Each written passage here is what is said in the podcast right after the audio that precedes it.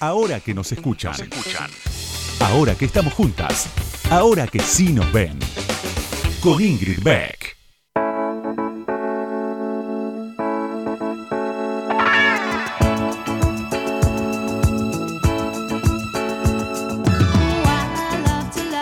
Buenas noches, buenas noches, bienvenidas, bienvenidos, bienvenides a este nuevo episodio de Ahora que nos escuchan en cuarentena. Eh, resulta que se está poniendo más fea la cosa. Hay que cuidarse, no hay más remedio que quedarse en casa. No hay vacuna todavía, es un embole. La verdad es un embole, es angustiante, es incierto, es todo eso pero no hay otra manera de cuidarse que no sea tratar de quedarnos en casa la mayor cantidad de tiempo posible. ¿Estoy diciendo lugares comunes? Sí. ¿Hay gente que está militando en contra de esto? Sí. Por eso lo reafirmo. Porque no puedo creer que a alguien se le pase por la cabeza que esto es un invento o que pasa por algo que tiene que ver con lo ideológico. Eh, es una enfermedad de mierda que no podemos manejar que nadie sabe cómo se termina y por eso lo único que sabemos es que no tenemos, tenemos que tratar de no contagiarnos y de cuidar sobre todo a los que son más vulnerables. Así que no hay más remedio que seguir en casa y una buena propuesta se me ocurre, si me viene a la mente, mm, para pasar el tiempo es escuchar la radio. Hoy la radio es lo único que llega a todos los puntos del país y que además se puede escuchar en todas las plataformas. Bueno, en ese caso también la música, ¿no? Pero me parece que la radio está cumpliendo una función súper importante en este momento en particular. Así que me permito sumar mi granito de arena eh, o de sal gruesa o de lo que quieran, sumar mi granito a, a esta cuarentena haciendo este programa que tanto me gusta y que espero que tanto les guste a ustedes también. Así que ahora ya mismo vamos a empezar el programa de hoy con nuestra invitada, un lujazo que nos damos una vez más. Ya mismo aparece acá al aire la señora Mónica Santino. Ahora que nos escuchan, ahora que vos me escuchás, te cuento algo más sobre la invitada de hoy. Ahí va.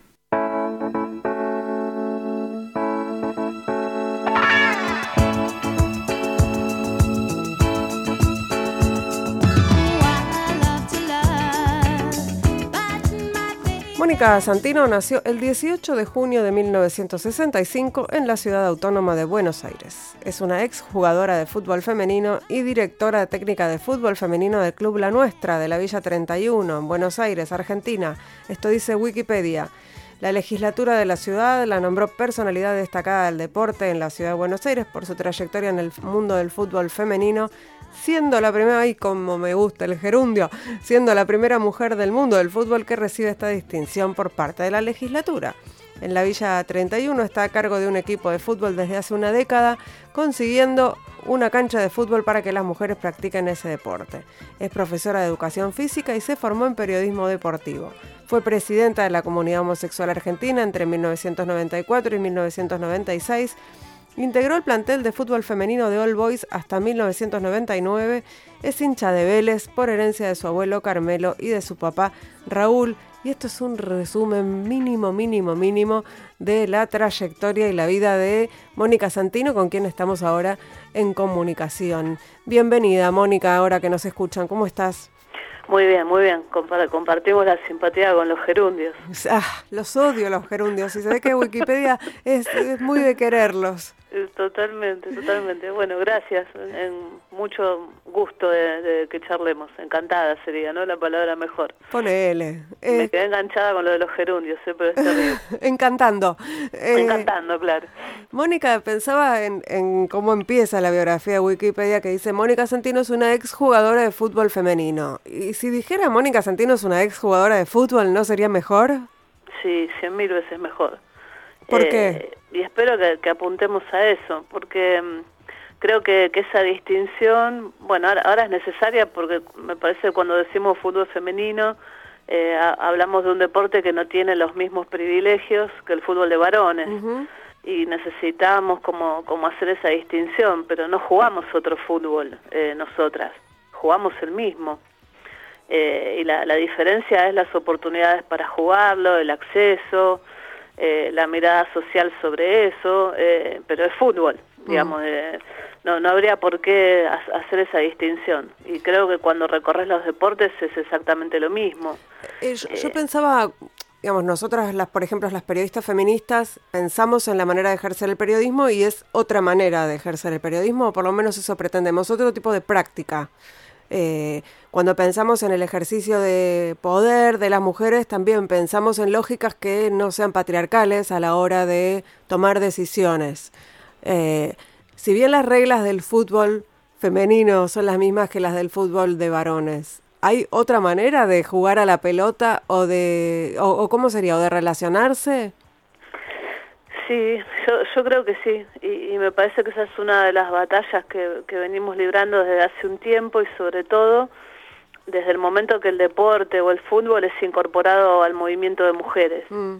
Eh, nosotras creemos que, que históricamente el, feminismo en general, eh, el, deporte lo, lo dejó a un costado una, una construcción tan masculina, tan de tipos, tan de tan de varones eh, hizo como que no le prestáramos atención. Eh, y a mí me parece que inflexión ni una menos y todo lo que pasó con el movimiento de mujeres en Argentina, el fútbol, el derecho al juego, eh, a, qué jugamos las mujeres, a qué no, está incorporado. Entonces, hablamos de fútbol feminista. Cuando nos mm. queremos distinguir, hablamos de un fútbol con otra construcción no homofóbico, eh, no sexista, eh, no con todo ese lenguaje, ese folclore que le conocemos al fútbol mm. hegemónico, si querés, o al tradicional, y que reivindica una, un amor por el juego. ¿no? Nosotras le, llamamos feminista, por ejemplo, a todo lo que nos pasó en la Villa 31 en conjunto con las pibas y, y compañeras directoras técnicas y exjugadoras. Mira, hablando de la Villa 31, eh, que es sobre lo que uno de, uno de los temas que por supuesto quiero conversar con vos y, los orígenes y la actualidad de la nuestra. Eh, te invito a que escuchemos un audio sobre eso y seguimos charlando. Dale. Las historias de, la mayoría de las chicas que pasaron por el barrio son, eh, o por el proyecto, no por el barrio, son del barrio y pasaron por el proyecto, son, son historias todas a destacar, ¿no?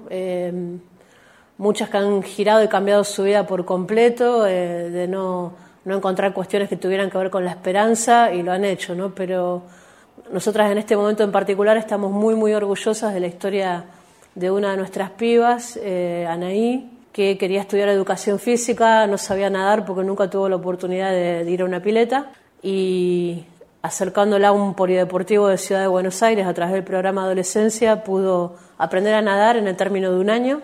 Rindió el ingreso al Instituto de Educación Física, entró, lo hizo y está en cuarto año de profesorado por recibirse de profesora y en la primera de excursionistas en el torneo de AFA de fútbol femenino. ¿Cómo llega Mónica Santino de una escuela de monjas de San Isidro a, la nuestra en la Villa 31? es una preguntaza. Eh, bueno, creo, creo que algo, eh, algo de la educación católica, si crees, ¿no? Y, en tiempos de dictadura. Yo, yo hice el colegio secundario entre el año 78 y el 82. Mm, hermosa época. Hermosa época, en, en San Isidro, ¿no? En una especie de burbuja, en mm. un colegio todo de mujeres. Hay, hay, algo, digamos, lo único que podías hacer, mm, ponerle relativamente cercano a lo social en aquellos años tenía que ver con, con el catolicismo. Entonces creo que hay alguna alguna marca de eso en, el dolor que produce la injusticia, hmm. ¿no? O, en esa diferencia. Hay, hay, algo ahí que aprendí. Y después me parece que todo lo demás eh, es como, no sé, un, un, mundo que ya no existe. Y eso cuando lo pienso me da como, no sé, eh, me da una, me dan sensaciones muy raras. Eh, creo que llegué porque tenía que llegar, creo que a, a, ninguna persona le pasa nada por casualidad y creo que el fútbol mismo y, y, lo que molestaba y lo que dolía me, me, fue me fue llevando para ese lado no ahora tuve que hacer cambios internos importantísimos para, para sacarme todo eso de encima eh, porque sí estábamos criadas este, de esa manera con privilegios también no eh, y, y, con una construcción del mundo, una mirada del mundo que poco tenía que ver con lo real o con lo que ocurría, ¿no? Y eso creo que lo vas construyendo con el tiempo y, cuando quedas parada este, de la vereda de enfrente, ¿no? Por completo.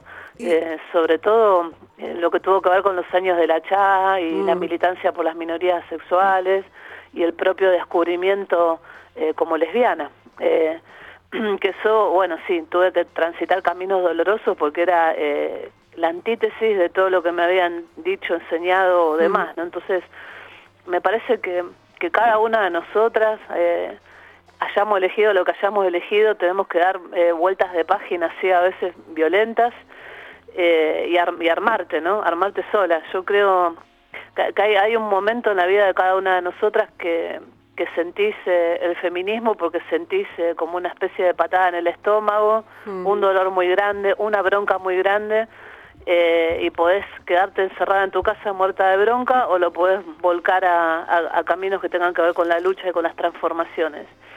Y me parece que lo que ocurrió fue eso, ¿no? Pero, a ver, no tengo un odio por esa época, ¿no? Pienso que hay algo de esa época y de esa crianza que, que también me sostiene ahora y creo que creo que es así, ¿no? Pero eh, es, muy fuerte eso porque son como mundos completamente distintos. Y, y ahora sos, sos una más en, en la nuestra, porque no sos una más, la verdad. O sea, cuando, cuando una llega a un territorio, vos venís, como vos decís, con, con privilegios que no, que no están ahí en las pibas que, que viven en la Villa 31. ¿Cómo, ¿Cómo, es ese vínculo? ¿Cómo, ¿Cómo se arma eso? Creo que, que ese vínculo lo armamos a base de, de confianza y de estar, ¿no? De, no dejar de ir.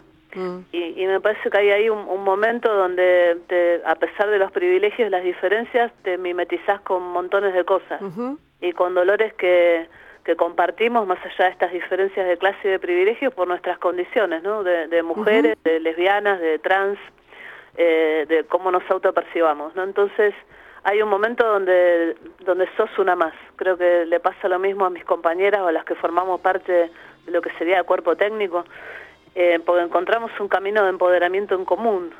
Eh, a medida que las pibas sigan siendo o pidiendo ser mejores jugadoras, nosotras íbamos siendo mejores directoras técnicas en una profesión que a priori todo el mundo considera que no es una profesión, es como si tuvieras un hobby, mm. ser directora técnica, ¿no?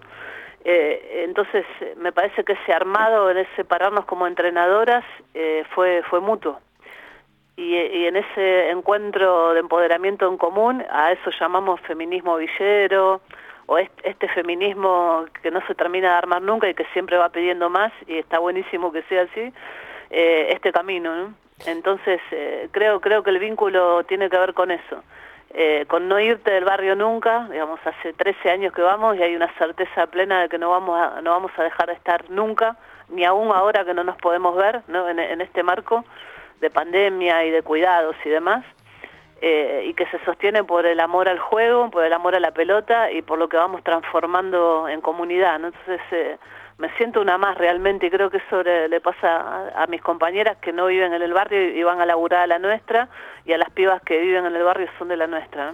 Eh, Mónica, sé que además ahora están pasando por una situación obviamente mucho más difícil que la, que la habitual. Hubo hace muy poquito un foco de contagio muy fuerte en la villa. Eh, ¿qué, ¿Qué está pasando con la, con la nuestra y qué podemos hacer? Creo que de una organización deportiva que, que basaba eh, su, su quehacer en el encuentro en la mm. cancha y en el abrazo nos tuvimos que transformar en otra cosa, ¿no? Eh, rápidamente, me parece que eso nos pasó a muchos en, en, todos lados. Eh, transformaste en algo, ¿no? Para, para seguir. Y nos hemos transformado en una organización que junta o recauda o reúne todo lo posible en cuanto a las necesidades de las pibas y eso también lo construimos juntas digamos, no, no aterrizamos en el barrio con un bolsón de algo que nos parece a nosotras, sino mm que hay reuniones virtuales con las pibas, el Zoom, el WhatsApp, digamos, todas estas cosas que nos estamos acostumbrando a mm. usar tanto, eh, para, bueno, entender bien cuál es la necesidad y para dónde vamos. Y en ese marco, con una red feminista enorme, la consigna del 3 de junio, las redes feministas son nuestra fuerza, bueno, nosotras la estamos viviendo, pero así eh, carnalmente, te diría, eh, de una, ¿no? sin, sin ningún atisbo de otra cosa, en juntar artículos de almacén, productos de limpieza, eh, guita para las garrafas porque viene el invierno, ropa de abrigo para, para pibes y pibas. Em, y lo último que hicimos el domingo pasado, que fue maravilloso, es armar como un cuadernillo eh, con dibujos, figuras y cosas para jugar, eh, casi de pintar, digamos, ¿no? Como algo completamente artístico, porque las casas no tienen conectividad, la gran mayoría. Entonces, vos no pasás el rato mirando Netflix o jugando a la Play, digamos, no es, posible. Y ese cuadernillo, digamos, la, la vuelta de eso fue una cantidad de fotos de familias enteras jugando alrededor de una cancha, de, bueno, qué significa ser jugadora de fútbol y, y juegos que un grupo de compañeras armó que no pertenece a la nuestra necesariamente, les propusimos la idea y, lo hicieron, ¿no? Digo, por esto la, importancia de la red y cómo nos podemos multiplicar y cuántas cosas pueden salir de, esa creatividad. Así que creo que es el sustento que tiene que ver con lo comestible y después el sustento de saber que hay alguien más pensando en vos y que hay alguien más que se preocupa. Digamos, eso en este momento es eh, enorme. ¿eh? Es un abrazo feminista de verdad. Mónica, te invito a escuchar otro audio sobre otro tema, pero obviamente vinculado, así que acá vamos. No le decimos a las chicas lo que tienen que hacer, lo aprendemos juntas y en aprender juntas es que entendemos que la legalización del aborto, la despenalización del aborto, es un derecho más que debemos adquirir en ese camino de sacarnos esa pata del patriarcado enorme sobre nuestra cabeza que indica que en los barrios la única posibilidad de ser mujer es ser madres. Queremos maternidad que deseemos, así como deseamos jugar la pelota, a la pelota. Queremos ser madres cuando lo elegimos, no cuando un varón decide por nosotras. Queremos esos cuerpos libres, emancipados, porque queremos una sociedad más justa. Por ahí te estábamos escuchando en el plenario de comisiones de, de diputados, ¿no? Sí, hace dos años de eso, ¿no? Sí, casi justo dos años. Eh, y pensaba cómo se relaciona esto además con, me imagino, con todo lo que ves en, en el barrio, ¿no? porque algunas tenemos más libertad de, decisión que otras. Sí, sí, sin duda. Creo que en el barrio las pibas, eh, digamos, hay, hay una una, una ligazón, si se quiere, no sé si es la palabra justa, con la maternidad muy grande, enorme, eh, que es muy, muy importante, eh, y que no sabes hasta qué punto funciona o no funciona el deseo, ¿no? Eh, lo que nosotras hacemos es acompañar eso que la piba quiere, ¿no? Si es un embarazo que quiere seguir adelante, deseado por, bueno, o por el contexto cultural o por la familia que empuja, o porque es lo primero que tenés en tu vida y es tuyo y es tu hijo o hija, y eso es muy importante, eh, bueno, vamos en ese camino y acompañar también a la que no quiere seguir el embarazo adelante. Eh, y en el marco este de barrio y, y, de pobreza y de lo que la maternidad significa, una piba que toma esa decisión eh, lleva consigo una mochila pero gigantesca, enorme, ¿no? Aparte de no poder hacerlo en términos de legalidad, eh, la clandestinidad y lo que significa el riesgo de vida. Entonces, em, me parece que es un intento por poder acompañar cada deseo, lo que cada cuerpo elija y lo que cada cuerpo quiera. Eh, pero sí, sí saber que hay ahí un entramado donde estamos formateadas para eso, ¿no? Las tareas domésticas son de las pibas, el derecho a jugar es de los varones, los hijos son siempre de las mujeres, siempre. Eh, por eso cuando vemos que una piba logra que el compañero varón cuide a, los hijos o a las hijas mientras está jugando a la pelota, eso es una libertad que no, no, no tiene dimensión. ¿no? Bueno, lo estamos viendo ahora, lo hablaba lo hablaba acá eh, en, este programa con Eleonor Faur y el, hace poquito le hizo una nota a Carolina Brandaris del, del, Ministerio de Desarrollo Social también sobre cómo la pandemia puso de manifiesto además más todavía la carga de las tareas de cuidado eh, sobre las mujeres, salvo excepciones, ¿no? Pero como ahora lo estamos viendo, no hay maneras de huir, es, tan transversal hoy que, que es, eh, es muy visible. Completamente, sí, completamente. Tiene una visibilidad que, que, que duele, ¿no? Que lastima. Y que es de las cosas que no sé porque eh, esto tiene que pasar digamos no esta, esta este, esta forma de vida no va a ser para siempre. Ojalá que sea el impulso para que las políticas de cuidado tengan no eh, desde el Estado eh, la fuerza que tienen que tener, ¿no? Y que podamos sentarnos a, discutirlo y ver cuáles son las mejores formas eh, de, un, de un, no sé, de un trato, de un reparto más equitativo, ¿no? Eh, porque, digamos, son, son cuestiones que se hacen insoportables y que después son sostén de violencia de género, bueno, muchísimas cosas que conocemos cuando vas desarmando todo, todo ese entramado, ¿no? Mónica, tenemos que ir a una tanda eh, y a una... Vamos a escuchar eh, No Woman No Cry eh, por Fujis y volvemos enseguida. Estamos en Ahora que nos escuchan en Radio con vos, charlando con Mónica Santino. Ya, ya, ya, ya volvemos, no se vayan.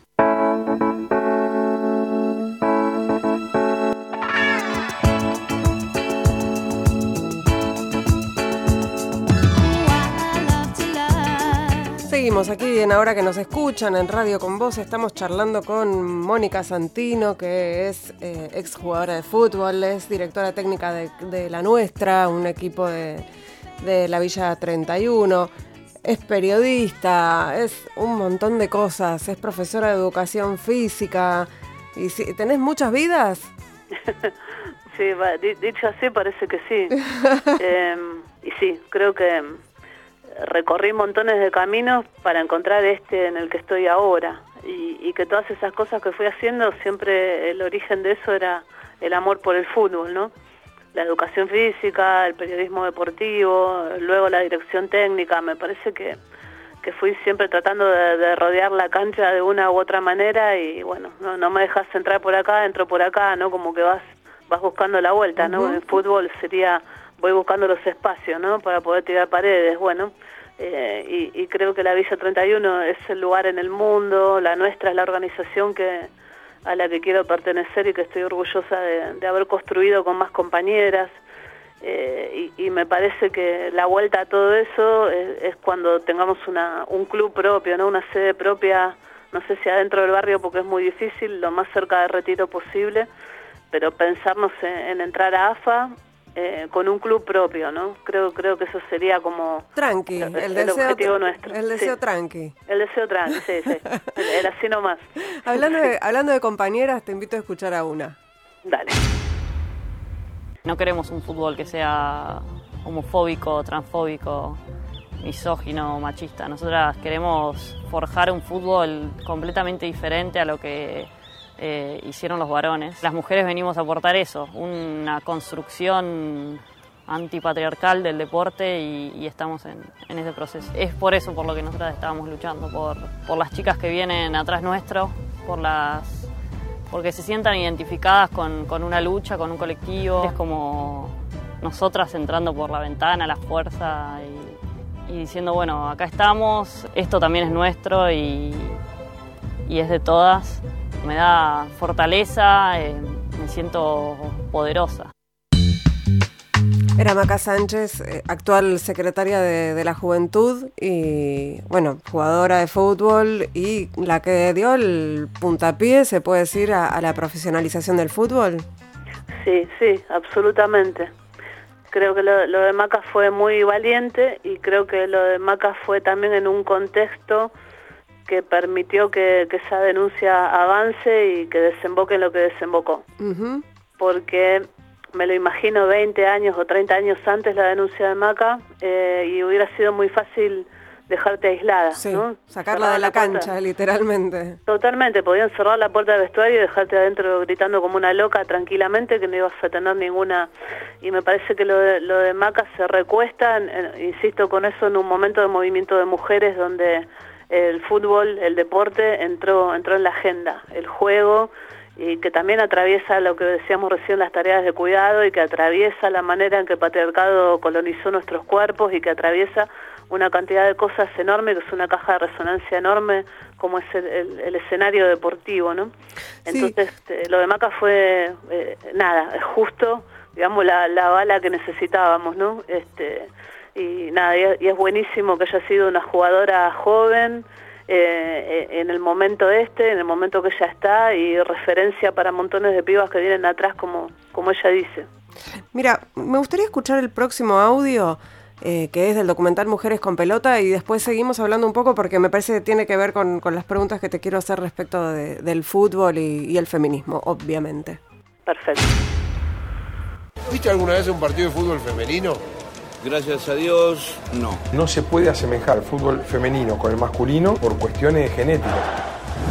Uno las ve jugando, pensé que eran varones. Y a mi marido mucho no le gustaba. Vos estás loca, te vas a ir a jugar al fútbol. A un hombre le decís, estoy estudiando árbitro y te dice, ¿cómo? En realidad los, los clubes no le dan importancia. Imagínate cuando dije voy a poner una escuela de fútbol femenino, se me reían. Necesitamos que nos dejen la cancha, podamos jugar. Nosotros jugamos y ellos se meten en la cancha y empiezan a jugar. Hace un rato.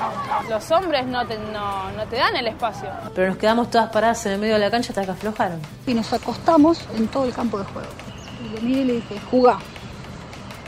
Ahora jugá. No lo hacen por organización, otro por problemas económicos y otro porque no quieren, o porque no les gusta, o porque son machistas.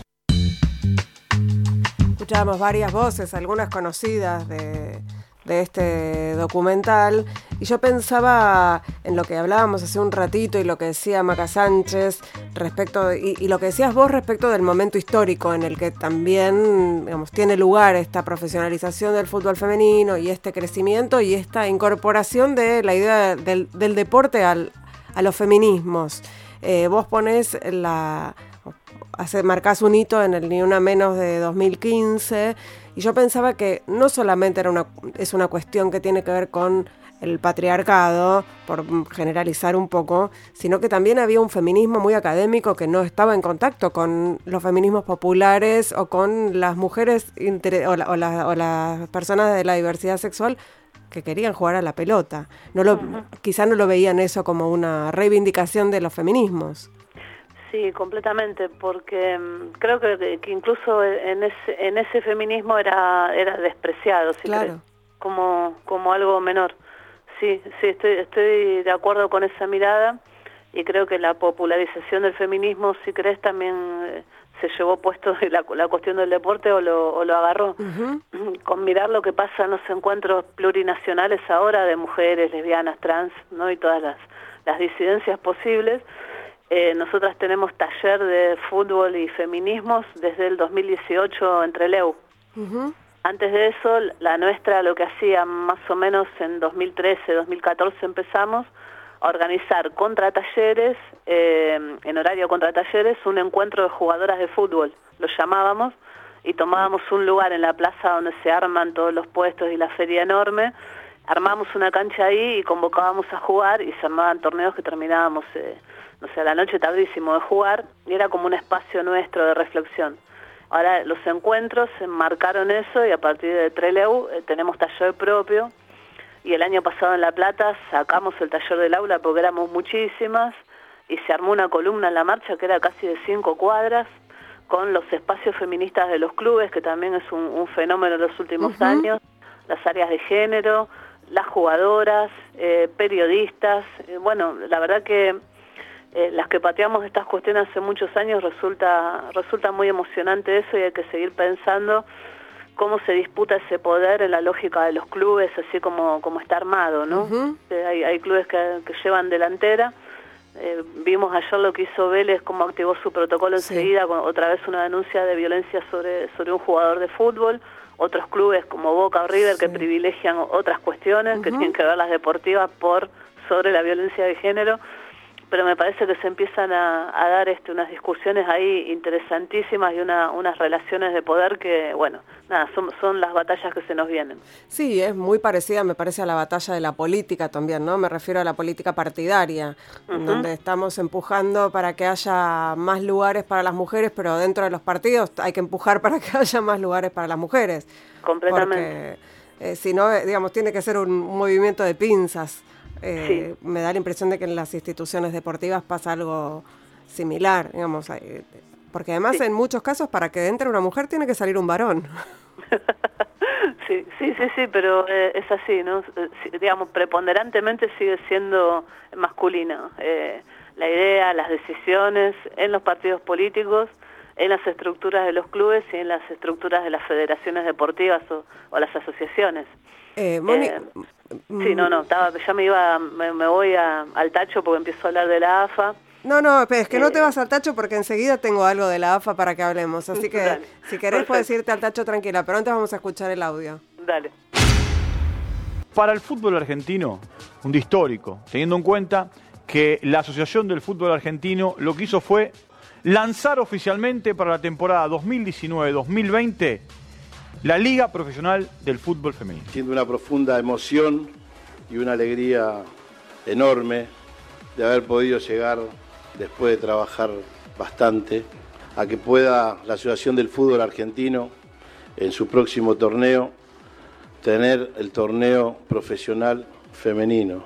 De ser, como decía, como decía Sergio, una de las primeras federaciones casi a nivel mundial en que sus jugadoras puedan ser profesionales. Me encanta cómo los chabones se quedan con el mérito además, ¿no? eso fue increíble ese día porque creo que a, Maca Sánchez no la nombró. No, no la nombró. En absoluto. No, la invitaron. no la invitaron y quedaba como que la AFA venía denodadamente trabajando por, por este reclamo, este derecho. Eh, bueno, nada, yo, yo creo que, que, esa decisión, si bien para todas fue un día histórico, el 16 de marzo de 2019 y ese anuncio, eh, bueno, nada, es, es, esta cuestión de la AFA tan extraña, ¿no? Eh, un poco sí, un poco no, 38 a 38, bueno, nada, todo, lo, que le conocemos en el manejo del fútbol de, de hombres también. Y eh, Tapia eh, hizo declaraciones muy ampulosas, ha dicho que quiere ser recordado como, como el técnico, el, presidente de la equidad de género, eh, pero cuando hubo un primer conflicto con la selección argentina, lo que se hizo fue separar a las mejores jugadoras que planteaban un, cambio, ¿no? Un cambio en el cuerpo técnico y demás. Y después, digamos, las mujeres para dentro de AFA, por lo general, son mujeres que están también formateadas o que obedecen a lo que los varones dicen. Digamos, ahí no, no hay una perspectiva de género clara, eh, ni una idea de ir eh, para adelante con todo lo que el fútbol de mujeres necesita. Eh, desde divisiones inferiores, desde un plan de selecciones nacionales más ambicioso. sin embargo, hay, hay mejoras que, digamos, uno no las puede dejar de nombrar, los vestuarios en el periodo de seis, hay algunas cosas que para nuestra generación hubieran sido impensadas, pero seguimos en esa, en esa lucha de lógicas, ¿no? En un fútbol que se resuelve de manera machista, en un fútbol que se resuelve por varones y que nos quedó en el tintero, digamos, antes de la pandemia, ¿qué haría la AFA con Mara Gómez? Eh, el, caso de la jugadora trans fichada en, Villa San Carlos y que la AFA se suspende el torneo, lógicamente, y hasta ahí no se había expedido con respecto a si Mara podía jugar o no en Villa San Carlos el torneo de AFA, hubiera sido algo histórico. Bueno, eh, mira, tengo, tengo pendiente la pregunta porque además eh, justo escuchamos en el, en el audio del documental de Mujeres con Pelota esta cosa de la genética, ¿no? De la biología. Eh, ¿Qué respuesta tenemos para, para esas observaciones sobre qué tiene que ver con esto que decís de Mara? ¿Cómo, cómo no, no, se puede no, no puede jugar Mara? ¿Hay, hay ventaja deportiva? Entiendo que no, eh, digamos, vamos a tener discusiones eh, tremendas porque el, deporte está construido de una manera muy, muy, muy, muy binaria y en, en, estas cuestiones que tienen que ver con lo biológico, ¿no? Fundamentalmente cuando repasas Juegos Olímpicos y demás te vas a encontrar con las pruebas, los test de hormonas eh, y que se considera varón y mujer. Y la verdad que la diversidad le da una patada, digamos, a, toda, a toda esa estantería y es un aire fresco que creo que es muy importante, ¿no? Eh, habíamos hablado, me acuerdo en el verano con respecto a esto, y insistimos en que no es una cuestión de hormonas, es una cuestión de derechos. Y que el fútbol admite dentro del campo de juego una diversidad de cuerpos y de posibilidades enorme, ¿no? Como deporte es un deporte muy generoso en ese punto. Entonces creo que tenemos que pensar en otro fútbol. Yo no, no creo que jugando en contra de Mara podría trabar una pelota con Mara, Mara me vaya a ganar, porque biológicamente es un varón. Mara no es un varón, Mara es una mujer. Este, y vamos a jugar de igual a igual en ese, en ese sentido, ¿no? Este, creo que tenemos ahí un, un desafío gigantesco, porque todas las discusiones que nos lleven para este lado, ¿no? con pruebas científicas y demás, este, nos darían así la, batalla perdida y me parece que nos tenemos que correr de ese lugar y, hablar de derechos y hablar de un, de un, deporte completamente distinto. Y no lo digo solo para el fútbol, lo, digo, lo digo en general, ¿no? para, para todos los deportes y cómo el deporte está estructurado. Eh, vamos a escuchar una canción y una hacemos una breve tanda y enseguida seguimos charlando con, con Mónica Santino. No se vayan, por favor, les pido. Esto es ahora que nos escuchan, esto es Radio con Vos. Ahora que nos escuchan, nos escuchan. Entrevistas a mujeres que hicieron, hacen y van a hacer historia. Con Ingrid Beck.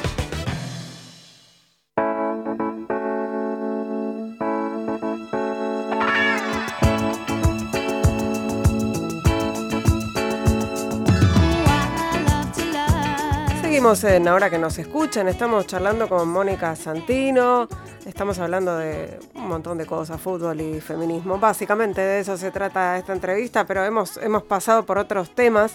Eh, pero sobrevolamos un poquito algo que tiene que ver con, me parece, con el momento en el que te reconociste feminista, ¿te acordás? Porque mm, algunos tenemos como un momento, un... Ah, entonces soy feminista, y otras fue como este, la, práctica nos fue llevando.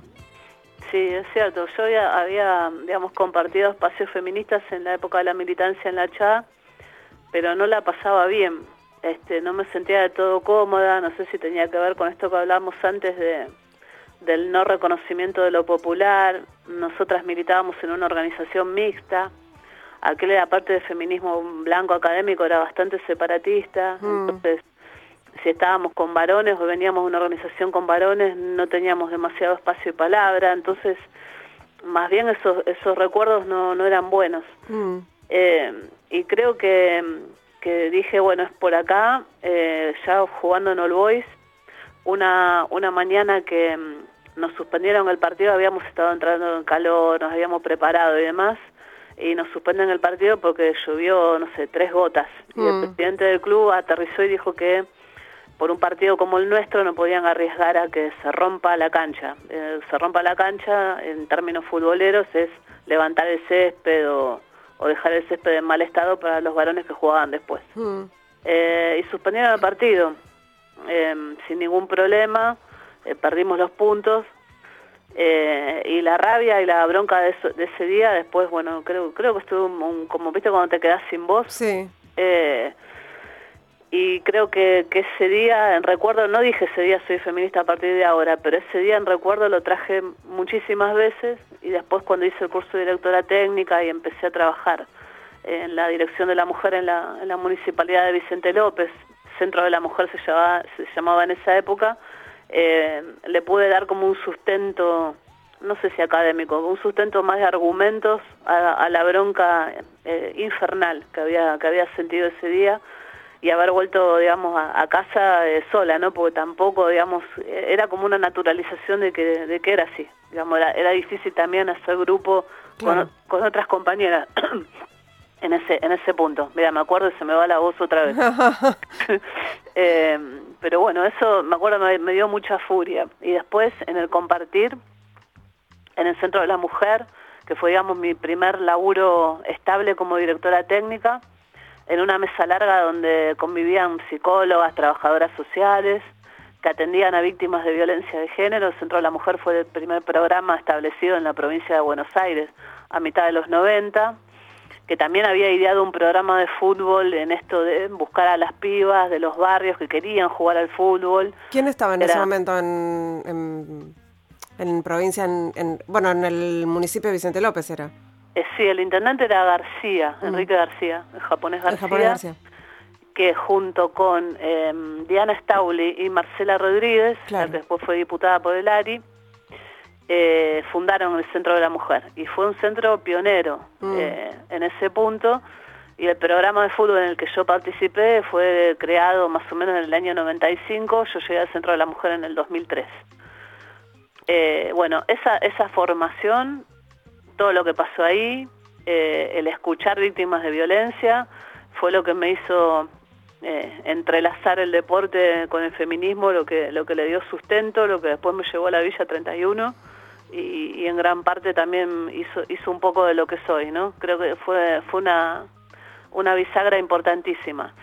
Pero la, bronca de ese día este, eh, me, me parece que es el, el, inicio, de decir, es esto, voy, voy por acá, eh, me dolió mucho la panza con esto, me agarré mucha bronca y, y creo que todas tenemos una historia eh, individual para contar, una historia particular, que, que, es lo que después nos hace, nos hace encontrar en la calle, ¿no? Y nos hace sentir como, como, como un parte, parte de un todo, ¿no? Eh, me, me parece que, que es eso.